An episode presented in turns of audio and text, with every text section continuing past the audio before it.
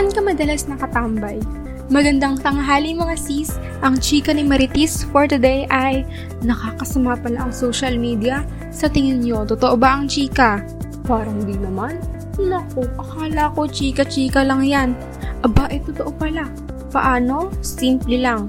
Sa pamamagitan ng social media, naaapektuhan ang ating paniniwala at pagdedesisyon dahil nakaka-impluensya ang nababasa at napapanood natin dito.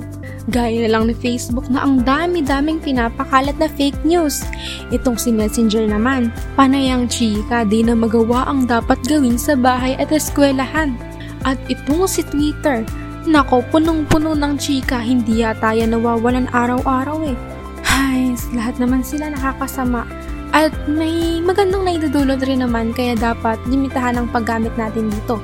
O halimbawa na lang ang chika ni Marites number 1 kay Marites number 2 sa Messenger.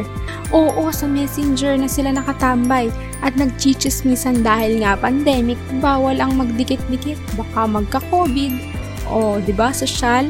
Mars, alam ba yung anak ni Marisol parati kong nakikita, iba-iba ang sumusundo kada umaga. Sagot naman ni Marites number 2, Nako, Mars, maaga mabubuntis yan.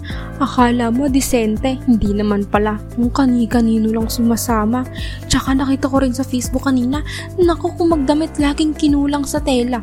Pero ang di nila alam, ang sumusundo sa anak ni Marisol ay ang binubok niyang grab driver at ang damit nito ay doon siya komportable. Hay, mga marites talaga kay gagaling gumawa ng haka-haka at manghusga akala mo naman mga perfect. Ito pa halimbawa, kinakalat sa Facebook ng dati mong kaibigan na ikaw raw ay magnanakaw kahit na ang totoo ay wala itong patunay ay pawang haka-haka lang. Marami ang nakabasa kaya't halos lahat ng nakakita sa iyo ay nilalayuan ka nang dahil sa kanya hirap kang humarap sa maraming tao. Ang dahilan lang kaya niya ito nasabi at kinalat ay dahil naiinggit siya sa mga bagay na mayroon ka kaya kahit anong paliwanag mo sa iba na di, di ka nila pakikinggan dahil mas naniniwala sila sa sabi-sabi. Ang ending, ikaw ang nagdusa at naging kawawa. Nako, simpleng advice lang sa mga maritas dyan ha. Wala kayong karapatang husga ng iba kung kayo mismo ang kahiyahiya lalo na yung ugali niyong magkalat ng fake news. Sa mga naiinggit dyan, di masamang maghahad ng mayroon sila pero huwag kayong gagawa ng bagay na maaaring makaapekto at makasama sa kanila.